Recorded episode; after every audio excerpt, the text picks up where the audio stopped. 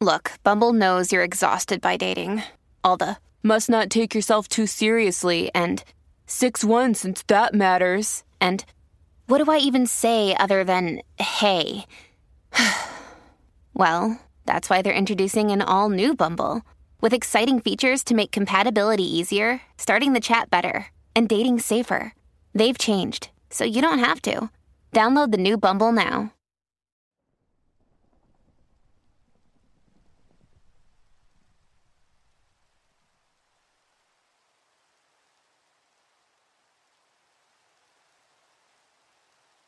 My husband and I had been house hunting for about a year when we finally found a place that met all of our criteria. It was built in the last two decades in a fairly secluded and safe part of town, open floor concept for me, and a spacious kitchen for him, a pool in the backyard for the both of us, and plenty of room to grow. I was sold from the moment I stepped through that front door and saw the chandelier hanging above my head, illuminating both the entrance and the living room in perfect brightness.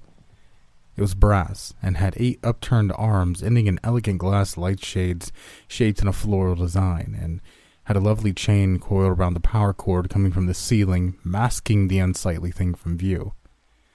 I could already picture myself lounging on a couch in the living room late at night, reading my book without having to strain my eyes to see. Jeremiah, on the other hand, had to be convinced of the house's merits. I could tell the exact moment the light flicked on in his head and he realized we were home. It was when he looked out the patio door and saw the jacuzzi nested right next to the pool. He turned and gave me the look. Before you know it, we were signing papers and moving in. I'd love to say I got to enjoy the house a bit before the problems started, but I had no such luck. The very first night we spent in our new house, sleeping on a mattress on the floor in a room surrounded by unopened boxes, I was woken up by sounds outside the bedroom door. Something akin to scratching, but not quite as dramatic. When I told my husband about it the next morning, he just laughed. it's just the sound of the house settling. You'll get used to it, he told me. We spent the day unpacking boxes, putting everything away, dumping a few things the previous tenants had left behind, and cleaning up their mess. There was an obscene amount of glass shards left in the cupboards and closets, so we had to be careful not to cut ourselves as we tidied up. After a tireless day of working, Jeremiah left to get takeout, and I settled down on the couch with a good book. That night I was so exhausted. I would have slept through a tornado riding a hurricane. In the morning, I was pleasantly surprised by the scent of fresh coffee wafting from the kitchen. I wrapped the robe around myself and pitter pattered to the coffee machine. My mug was waiting for me with a post it note attached. Found it and washed it for you. Gone to buy a step ladder and a donut run. Back in 30. Love you.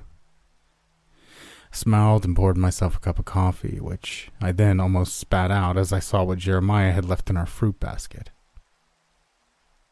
Tucked inside a bundle of oranges was a single light bulb. I laughed, drew a happy face on it, and put it in the cupboard over the fridge. We had this tradition of hiding a little dollar store alien figure around our old apartment, but he hadn't turned up yet, so I figured the light bulb was a substitute until we found our little space invader. I heard my husband laughing later that day when he opened the cupboard and saw Mr. Bulb waiting for him. I went to bed in good spirits that night, not expecting any trouble. But as the night wore on, I was woken up by something moving around the house. I could hear a vague jangling of chains and something scraping along the floor. This time I got out of bed and took a baseball bat with me as I inched out of the room to investigate. I was shaking, expecting to see some ethereal silhouette looking back at me or maybe an apparition in the mirror, or I don't know, something. As I rounded the corner into the kitchen and turned on the lights, I saw nothing but a few leftover boxes. It wasn't until I heard a rhythmic, metallic squeak that I turned my attention to the living room entrance. The chandelier was swinging lightly, my heart dropped to my feet, and I was careful not to trip on it as I ran to the bedroom and screamed at my husband. Jer, Jer, wake up! The house is haunted! He let out a groggy groan and turned over to look at me. What? What? The house is haunted. What are you talking about? I grabbed him by the arm and pulled his reluctant ass into the kitchen, pointing to the chandelier at the entrance. I heard something walking around out there, Jer, and look. Look at that. You can't tell me that's normal. Jeremiah rubbed his eyes and squinted at the chandelier. He regarded me with a mix of confusion and annoyance. Seriously? His skepticism was beyond irritating. Yes, seriously. He wrapped an arm around my shoulders and led me back toward the bedroom as he yawned loudly. Babe, there's probably just a draft. It's nothing. Remember, when you moved into my apartment, you thought the lights on my coffee machine was a demon or something? That was different. I actually heard something this time. He pat me condescendingly on the back. It's the house settling. You'll get used to it. Come on, come back to bed. It's late. I grunted. Fine. I was determined to be complete dick to him the next morning as payback for treating me like a child, but when I found a light bulb sticking out of the egg carton in the fridge, I couldn't help but laugh and lost my nerve. He was forgiven. This time. We both worked hard that day and managed to empty the last of our boxes. Every now and again, I'd come across another light bulb. Clearly, Jeremiah felt bad and wanted to make me smile, and of course, he knew exactly how to do it. I kept finding them in increasingly bizarre places the laundry hamper, the soap holder, jewelry box, even inside the toilet tank. That last one I only found because I heard a weird clatter coming from it every time I flushed. We went to sleep after we christened our newly assembled bed, and I had nothing but sweet dreams until the noises woke me up again. This time they weren't quiet, subtle sounds that could be misconstrued as the house settling. They were loud and violent. The difference between a kid trying to sneak a midnight snack and a ravenous teenager running into the kitchen for an after school snack as though their life depended on it. There was banging, there was dragging, there was strange metallic clanging that seriously made me question how the hell my husband was still unconscious. This time, I raced out of the bedroom with a flashlight and enough adrenaline to launch an elephant into outer space. I imagined my voice coming out strong and authoritarian, but in reality, it crackled and wavered as I stuttered out, uh, "Who, who's there?" The banging, the dragging, the clanging. It had all stopped, and all I could hear in response was a light grinding of metal as the chandelier swung like a pendulum with more gusto than it had last time. Whoever, or whatever, was doing this to my house was going to regret it, I thought. I booted up my laptop and furiously searched for exorcists and ghost hunters online. It didn't matter whether or not my husband believed me. The house was haunted, and I was going to do something about it. I started assembling numbers and contact information, and suddenly. Seriously? grunted Jeremiah as he pulled the laptop off of me. I was dizzy and groggy and couldn't quite remember what I'd been doing moments prior. He fell asleep on the couch. I explained the drool in the corner of my mouth. I wiped my face. Oh, morning already? I whispered. He motioned around him, the living room full of natural light. Yep, it was morning. Sorry, I haven't been sleeping well, I said, then mumbled, because our house is haunted. Never mind that, he said, as he waved his hand in front of me. He was holding a pair of light bulbs. Can you knock it off with the bulbs? I almost tripped on one this morning. I was confused. Huh? Look, it was funny at first. I thought you were just using the same one, but I found at least five this morning. Where are you even getting them from? I only ever buy the environmentally friendly kind. These ones are such a damn waste. I rubbed my temples. Wait, you think I'm the one that keeps hiding these around the house? Well, it sure as hell wasn't me. My stomach twisted. I told him. I told him the house was haunted, but did he believe me? No. I thought you were hiding them around the house. It's not me, I swear, I replied. He had the gall to roll his eyes at me. Whatever, just knock it off, okay? It's not cute anymore. Not the Easter Bunny. I tried to explain myself, but he wouldn't listen. He completely shut me down the second I dared mention the house being haunted. It was a long day.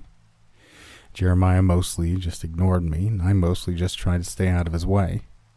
I don't like going to bed angry, but he made it impossible to talk it over, so that's just what we did. That night, it wasn't scratching sounds that woke me up, it was. It was Jeremiah's scream followed by a string of expletives I don't care to repeat. I found him in the bathroom, sitting on the edge of the tub, holding his bleeding foot. As I approached, I could see shards of glass sticking out of it. Walked on one of those damn bulbs you left for me, he grunted. I told you it, it wasn't me. He leered. Whatever. I grabbed the first aid kit from the closet and sat on the floor next to him. Here, let me help. He looked reluctant, but presented his foot nonetheless. As I started cleaning it up and plucking out the shards, I noticed a strange liquid on his foot. It was thick, sticky, and somewhat milky, but on the clear side. When I wiped a towel over it, it formed little strings like saliva leading from the foot to the towel. What the hell is this stuff? Jeremiah shrugged. Damned if I know, it was in the bulb. Uh, we're not talking about fluorescent lights here. There shouldn't be any liquid. He rolled his eyes and answered, Well, there is in these cheap ass pieces of crap. Thanks a lot. For the last time, I didn't buy. I was interrupted by a long, drawn out metallic grinding noise coming from the general direction of the living room. What the hell was that? asked Jeremiah. Finally, he was hearing proof that I was right about the house being haunted, but this wasn't exactly a good time for I told you so's. I told you. Okay, maybe it was the time. That doesn't sound like the house settling, does it? He got up on his good foot and limped to the door. No, it sounds like ghosts, an old furnace. Are you kidding me? I bellowed. It must be the pipes or something, he whispered. I could see the pain in his eyes every time his foot touched the ground as he rounded the corner into the kitchen. He didn't seem to care he was smearing blood all over the linoleum tiles. I cared. I wiped the tiles behind him, then bumped into him as he came to a grinding halt. He was looking pale faced at the entryway. I could feel the tension in the air. He'd seen a ghost, hadn't he? I slowly followed his gaze, but a ghost wasn't what I saw. The sound wasn't coming from a translucent being. The sound was coming from the chandelier. Slowly, very slowly, the coiled chains leading to the ceiling unwound and the chandelier dropped closer to the floor. It's just broken, I heard him mutter under his breath. I would have believed him, if not for the fact that as it fell, it visibly ran out of slack, yet more chain materialized from the center of the fixture, allowing it to gently touch the ground. I heard a chilling screech as the eight arms began to buckle under their own twists and downwards.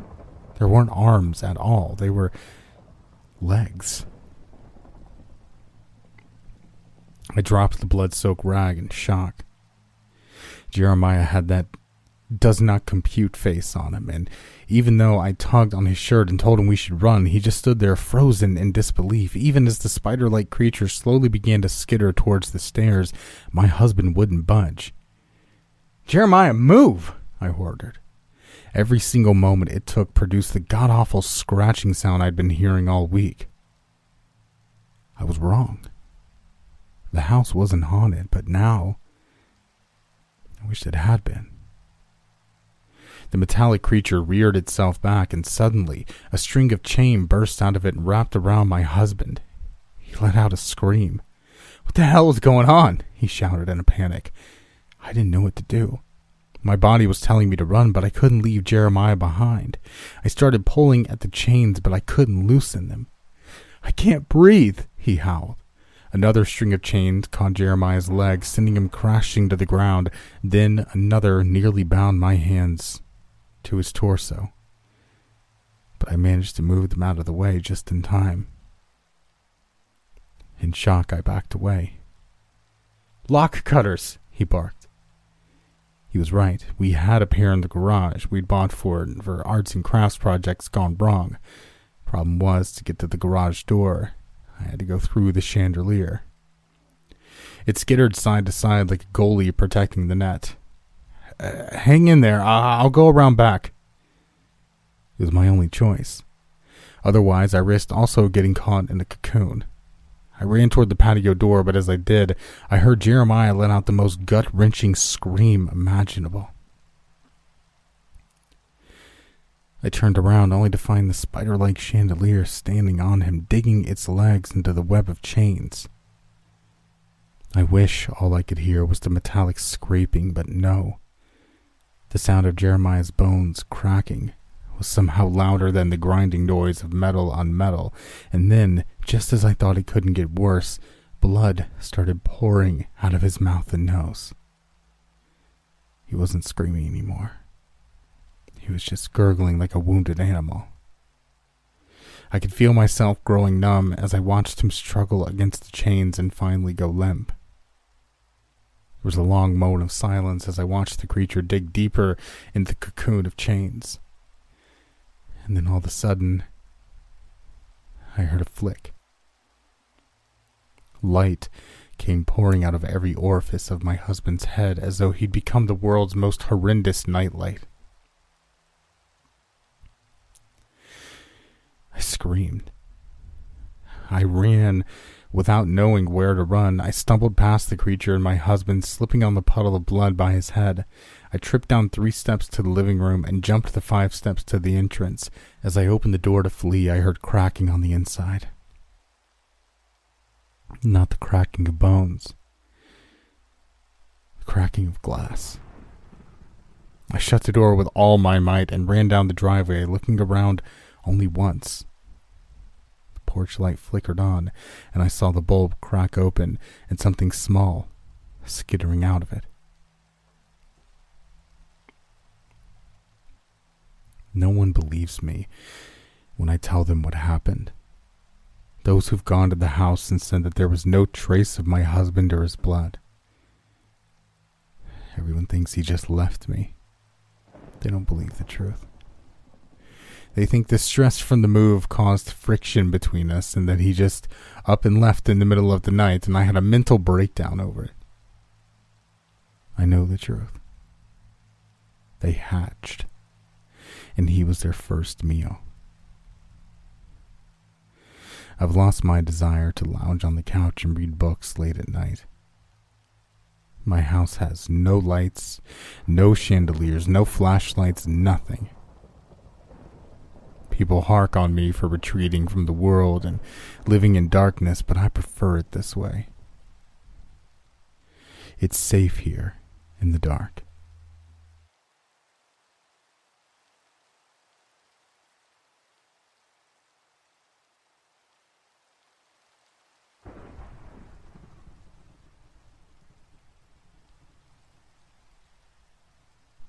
I'm writing this after leaving my house for the last time.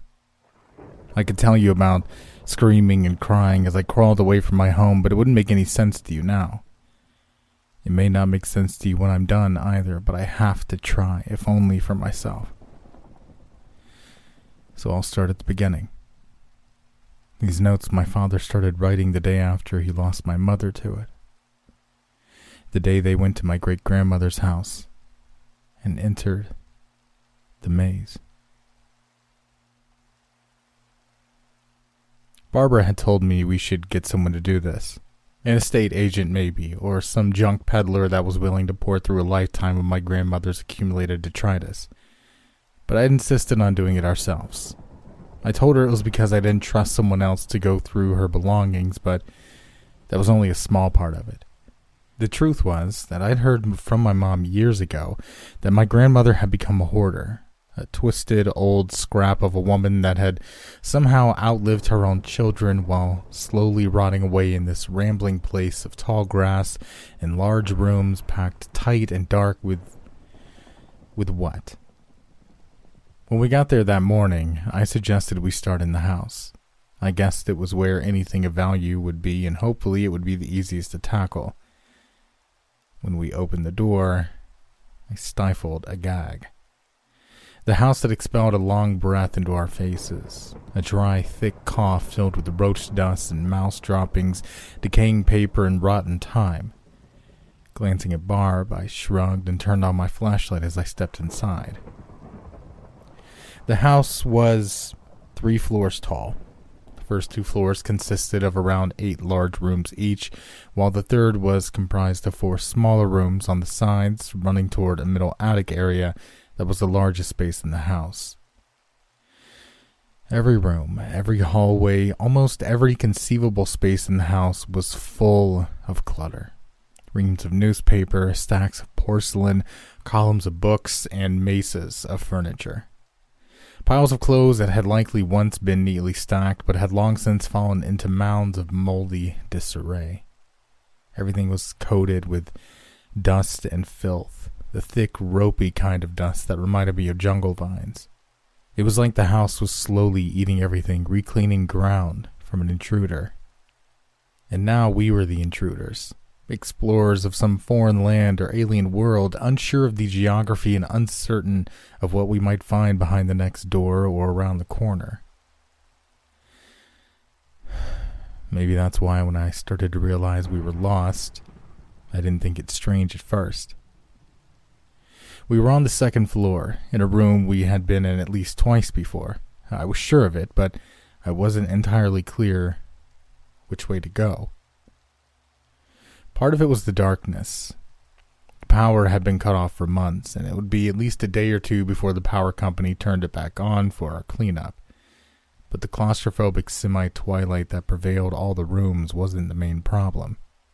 It was the stuff. We weren't walking into rooms as much as we were following trails and hiking through canyons. Most places stuff was stacked or piled higher than our heads, and other than the high ceilings above and the occasional glimpse of a distant wall, you often had little sense of where you were in the larger context of the room, let alone the house. The paths would wind this way and that, and I estimated that a given room might contain five or more different paths that sometimes interconnected and branched off into other areas of the house. In the abstract, it was almost impressive, but we weren't in the abstract. We were walking between never ending walls of trash, breathing an air that made my lungs ache, and while my heart steadily picked up pace the longer that we walked without a real sense of where we were going. It made no sense. The house was large, but not that large. We had to hit a wall, or the stairs, or something, soon. And yet, we didn't. I felt Barbara's hand growing sweaty in mine, and when she asked the question, I resented it, not because she asked, but because she already knew the answer as well as I did, and her saying it only gave voice to my own fears. We're lost in here, aren't we? I slowed to a stop and looked back at her. In the offset glow of my flashlight, her face looked pale and ghostly, floating in the dark. She looked tired. But more than that, she looked worried, maybe even a little scared. Squeezing her hand, I tried to smile. Uh, yeah. I guess we are, right? It's just a maze, isn't it? I gave a short laugh I didn't feel. But it can't go on forever, can it? We'll just hit a wall or door eventually and reorient from there. Her eyes didn't leave me as she gave a slight nod. I guess, but we're on the second floor. We already went through these rooms, and I don't remember them being this bad. Cluttered, sure, junky even, but not like this. I don't remember anything like this. I turned away so she wouldn't see my face as I shrugged. She was right, of course. I didn't remember anything this bad in any room we'd seen, but we just missed it, right? Or it looked worse when we were in the middle of it. What other answers could there be? I think we just need to keep going. We'll find something we recognize soon enough. Without waiting for a response, I grasped her hand tighter and started forward again. We walked on for a few more minutes before finally reaching some stairs. They went up to the third floor, but I, I swear I'd never seen them before. The stairs we'd seen had been a continuation of the stairs from the first to the second floor and on up to the third. These stairs were isolated, with no stairs going down at all, and made in a narrow, curling style that was very different than what we'd seen anywhere in the house. Still, the third floor had been the least cluttered when we went up before. Maybe it'd be easier to find the other stairs and go all the way down from up there. What do you think the other buildings are like?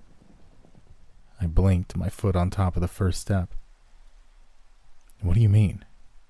I started walking again, and when I tugged at her hand, Barbara slowly started ascending behind me. I mean, that storage shed is large, bigger than a lot of people's houses. But that outbuilding? It's massive. Nodding, I kept taking steps slowly. Yeah. She ran an antique shop for nearly 50 years. That's where she kept all the stuff she didn't have room for in the shop. I haven't been there since I was a kid, and it was already full then. I felt her shudder and I gave her hand a squeeze. I hoped it was comforting. This really was too much for us to handle. I saw it now, and I was sorry for bringing her in there in the first place. When we get out of here, let's get a motel room, yeah? I'll call the lawyer tomorrow and see if he can recommend an estate agent or something. We just made it to the top of the stairs after what seemed like far too long of a climb. And there were more walls of junk here, too, though they were a bit more spaced out at least. Guessing at which way led to the center of the house, I began taking us down one of the rotting halls my great grandmother had.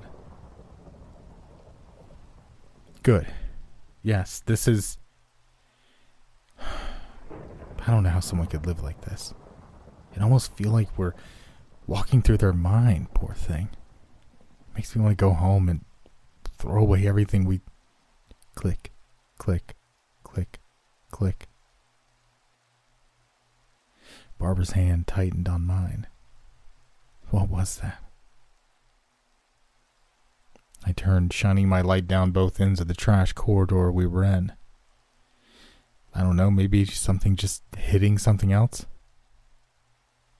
Her voice trembled slightly when she spoke again, but it sounded al- alive.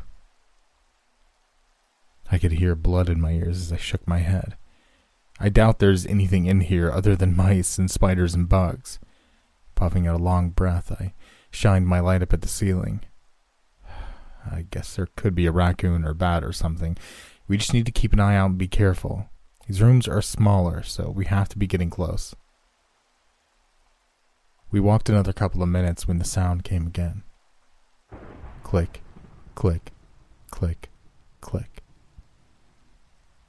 This time it was closer close enough that I could hear a stealthy rustling noise underneath the hard clicks that echoed through the murk of the maze. Barbara put her flashlight against my shoulder as she stepped closer. This isn't a random sound. Something is in here with us. I nodded. Let's hurry and get out of here. The flashlight pressed into my shoulder painfully as she whispered into my ear. Just Break through if you have to. Push over a wall or whatever, and let's cut through so we can find the stairs. Glancing back at her, I shook my head as I kept my voice lower, too. It could cause things to collapse in ways we can't predict. Push the wrong wall, and you could have hundreds of pounds blocking a door or falling down on us. It's better we just keep going and click, click, click, click. It was right ahead of us now, the softer whisper of something sliding across the dirty floor, clearly now the sound of something approaching. Instinctively, I started backing up. Whatever it was, a raccoon or whatever, we just needed to turn around. Barbara's light pitched up as I stepped backward, and as it shined down the path in front of us, we began to scream. Parts of it looked like a man, and other parts more like a dog or a rangy coyote. Long skeletal arms covered in pale, blue veined skin that slid back to large membranous webs that ran from the armpits to the mid torso of the thing as it crawled forward on thin fingered, hard clawed hands. Its spine was pronounced and twisted, almost like a dinosaur's fin or the raised upper peaks of someone deformed in the last stages of malnutrition. Except the rest of the body wasn't thin looking at all. To the contrary, the serpentine spine tapered down to hard, thick ribs barely visible beneath pendulous sacks of flesh. Below this, two short but powerful looking legs folded like a hound's, quivering moistly as though tense to jump or perhaps trembling with excitement as it slid forward again. Click, click, click, click. I'd been transfixed for a moment by the horror of it all, and hearing the sound brought me out of it. My eyes found the movement that matched that hard and terrible noise, and buried in the center of a long dark head that was framed by four dimly shining eyes, two on each side of a nose and mouth that were more of a snout, elongated and lipless. Yellow teeth jumped out from beneath the black gums, chattering like a snake's warning as the thing drew near. I felt myself sinking back into the kind of a stupor at seeing it all. It was all too nightmarish to be real. But then my eye drifted to one of its own, and there I saw the truth of it. Its hunger, and worse, its insanity. I had the dim thought that it wanted us for more than our meat. It wanted to keep us there with it forever. A sharp moan escaped me as I grabbed Barbara's arm and began to run back the other way. We hadn't gone that far or taken any turns, so we should be able to reach the twisting stairs back to the second floor easily, but where were they? This was impossible. Click, click, click, click. Even with us running, it was somehow catching up to us. There must be a turn I forgot. Maybe this one up ahead. Besides, running lost was a lot better than letting that thing catch up. Click, click, click.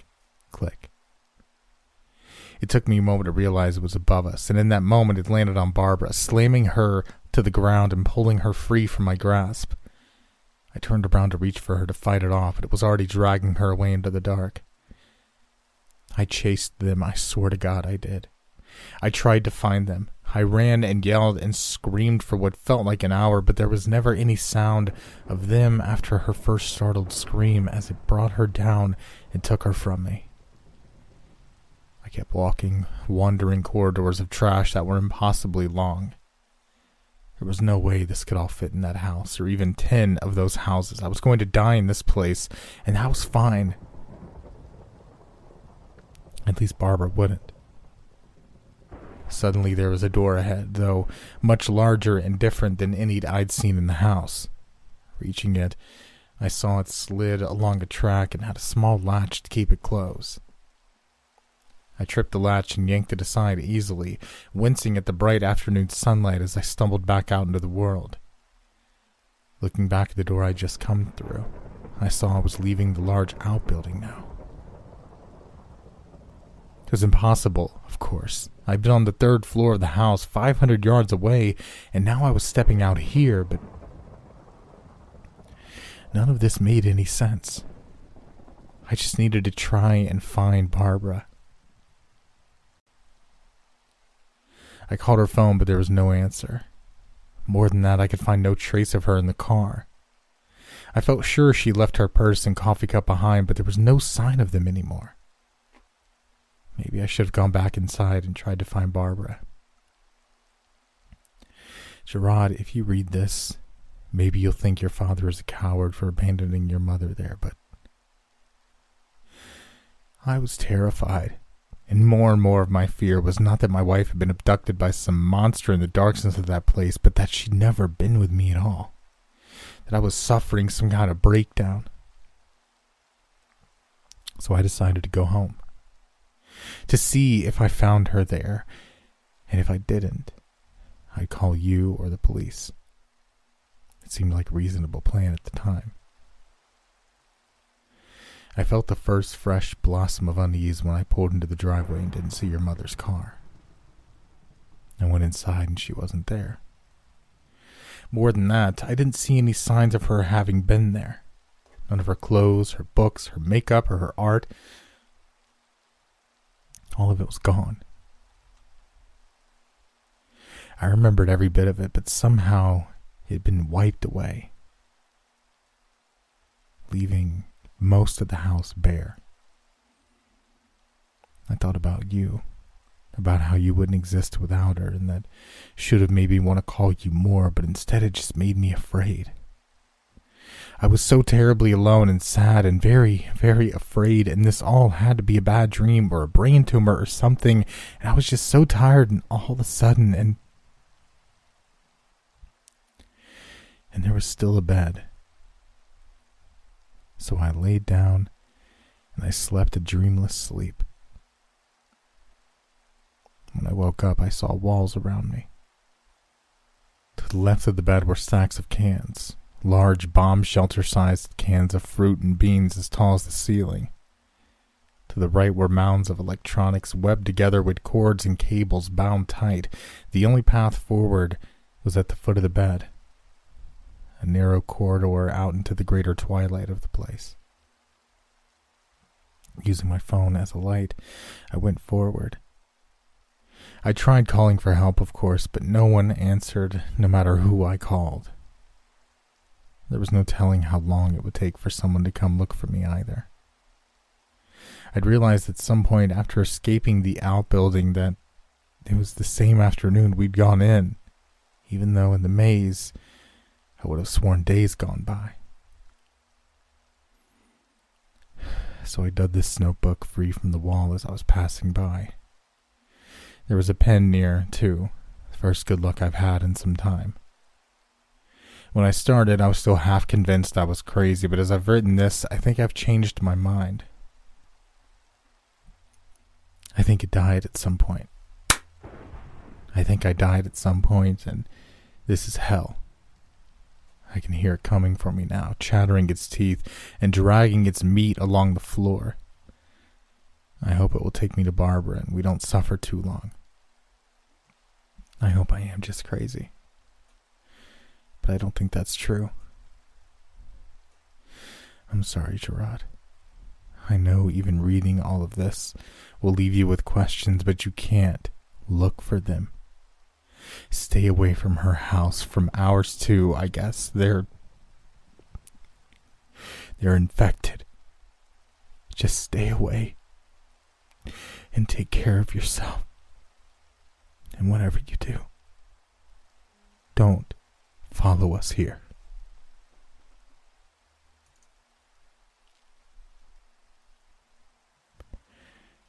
My parents have now been missing for two months. There's no sign of foul play other than their disappearance, but there's a ton of evidence that something is wrong.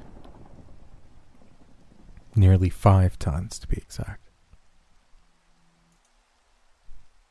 When I went to check on them five days after they were supposed to have gone to my great grandmother's house, I couldn't get into the front door. There was a pathway inside, between piles of trash, but it was too narrow for me. When I got back to my car, I called 911. I explained to the cops that something had happened in there. The house was filled top to bottom with garbage and old junk, none of which had been there three weeks earlier. The police looked at me skeptically, suggesting that maybe my parents had just hid their hoarding tendencies from me. When I told them that was impossible and they were idiots, they just smiled and told me to have a nice day.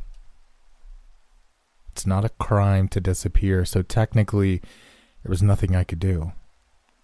And at the time, I had no idea why the house was like that and no way of exploring it myself. So I hired a crew of guys to come in and clean it out, to catalog everything they took, and bring me anything that looked like it would be of interest. Something that would help me figure out what happened to my parents. The head guy looked at me skeptically, but kept his mouth shut. I was paying them well, and whether I was crazy or really trying to find parents that had had their house oddly vandalized with mountains of garbage, it really was all the same to them. To their credit, they were fairly careful with removing everything.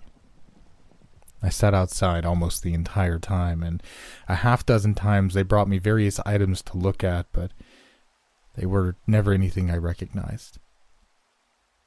By the end of the second week of work, they were almost done, and it was as they were bringing out my parents' bed that it struck me that it was the very first thing that I'd seen that was familiar.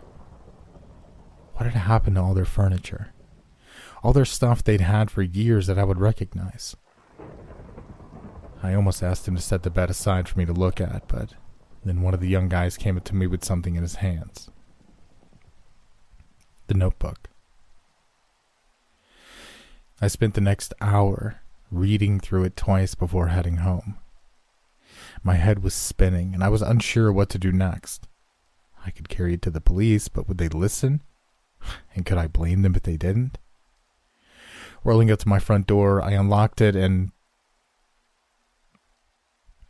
I was staring into a tunnel of rotting cardboard and mildew, this time wide enough for me to get in. I looked down at the notebook in my lap. What had Dad said?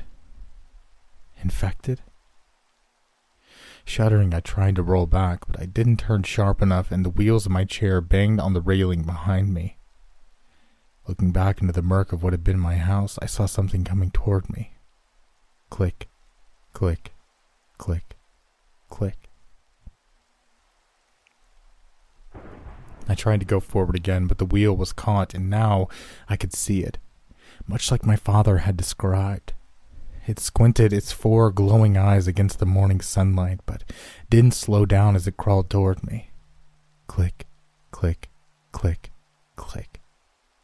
Grunting, I shifted my weight and pulled forward, freeing my wheels. I turned around sharply and started to head down the ramp toward my. I lurched in the chair as it stopped abruptly. Looking behind me, I could see the thing gripping a wheel in the one long fingered hand as it pulled its bulk up toward me. Click, click, click, click.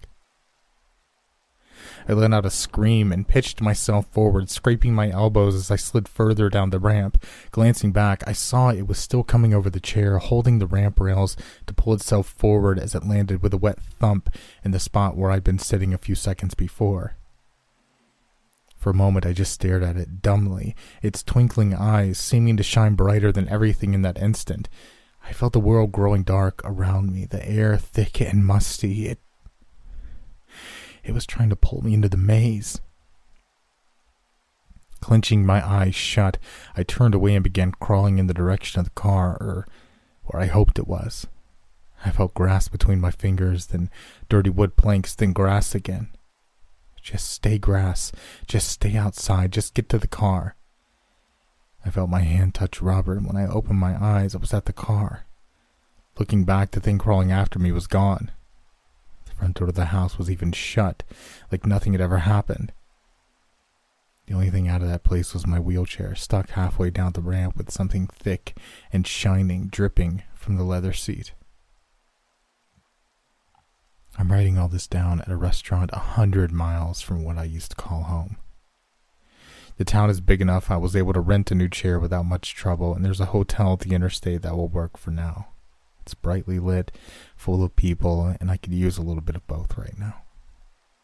I called the guy that was cleaning my parents' house and told him my address. Told him to throw away the wheelchair on the ramp and find the notebook that would be laying out somewhere on the porch. To find it and throw it inside the house without going in. I don't know if it would affect him any more than the stuff at my parents', but I didn't want anyone else on my conscience. In a couple of weeks, it wouldn't matter. I'll put their house for sale, and as for mine, my fire insurance is paid up. I'm no closer to understanding what happened to them now than when this all started, but that's okay because, truth be told, I don't want to know. I don't want any part of whatever world that I glimpsed at my threshold and that ate my parents whole. I'd rather just forget as much as I can and leave it all behind. It doesn't mean I don't miss them. I do, terribly. But the best parts of them I'll always have with me. How much they loved me and each other. How they tried to live good lives and teach me from their own mistakes, even at the end. I kept thinking about this time I had a big fight with Dad about getting a car. Getting all the equipment for me to be able to drive made any vehicle way more expensive, but I was young and I still wanted a cool car. Dad could have just told me they couldn't afford more than they were already spending, but they'd always tried to shield me from that. They didn't want me to feel like my disability made me more expensive, more burdensome, even though I knew it did. So instead, he used it as a chance to teach me a lesson. He told me that there were all kinds of people in the world and all kinds of traps they fall into.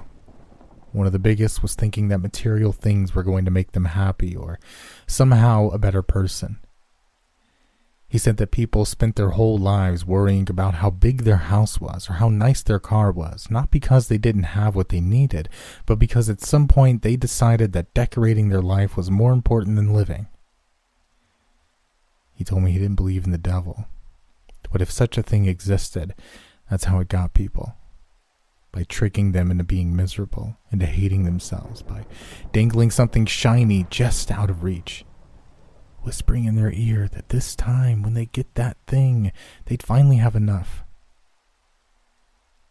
Except, it never worked like that. Just look at my great grandmother. She was rich as hell, but what did it matter? She'd driven everyone away, and from what my mother had heard, she was still just steady buying stuff to fill that giant house of hers until it bursts. And you know why? Why? I'd asked, still irritated because I knew I'd lost the car fight, still guilty because I knew I never should have started the fight to begin with. Because at a certain point, you stop owning things, and they start owning you.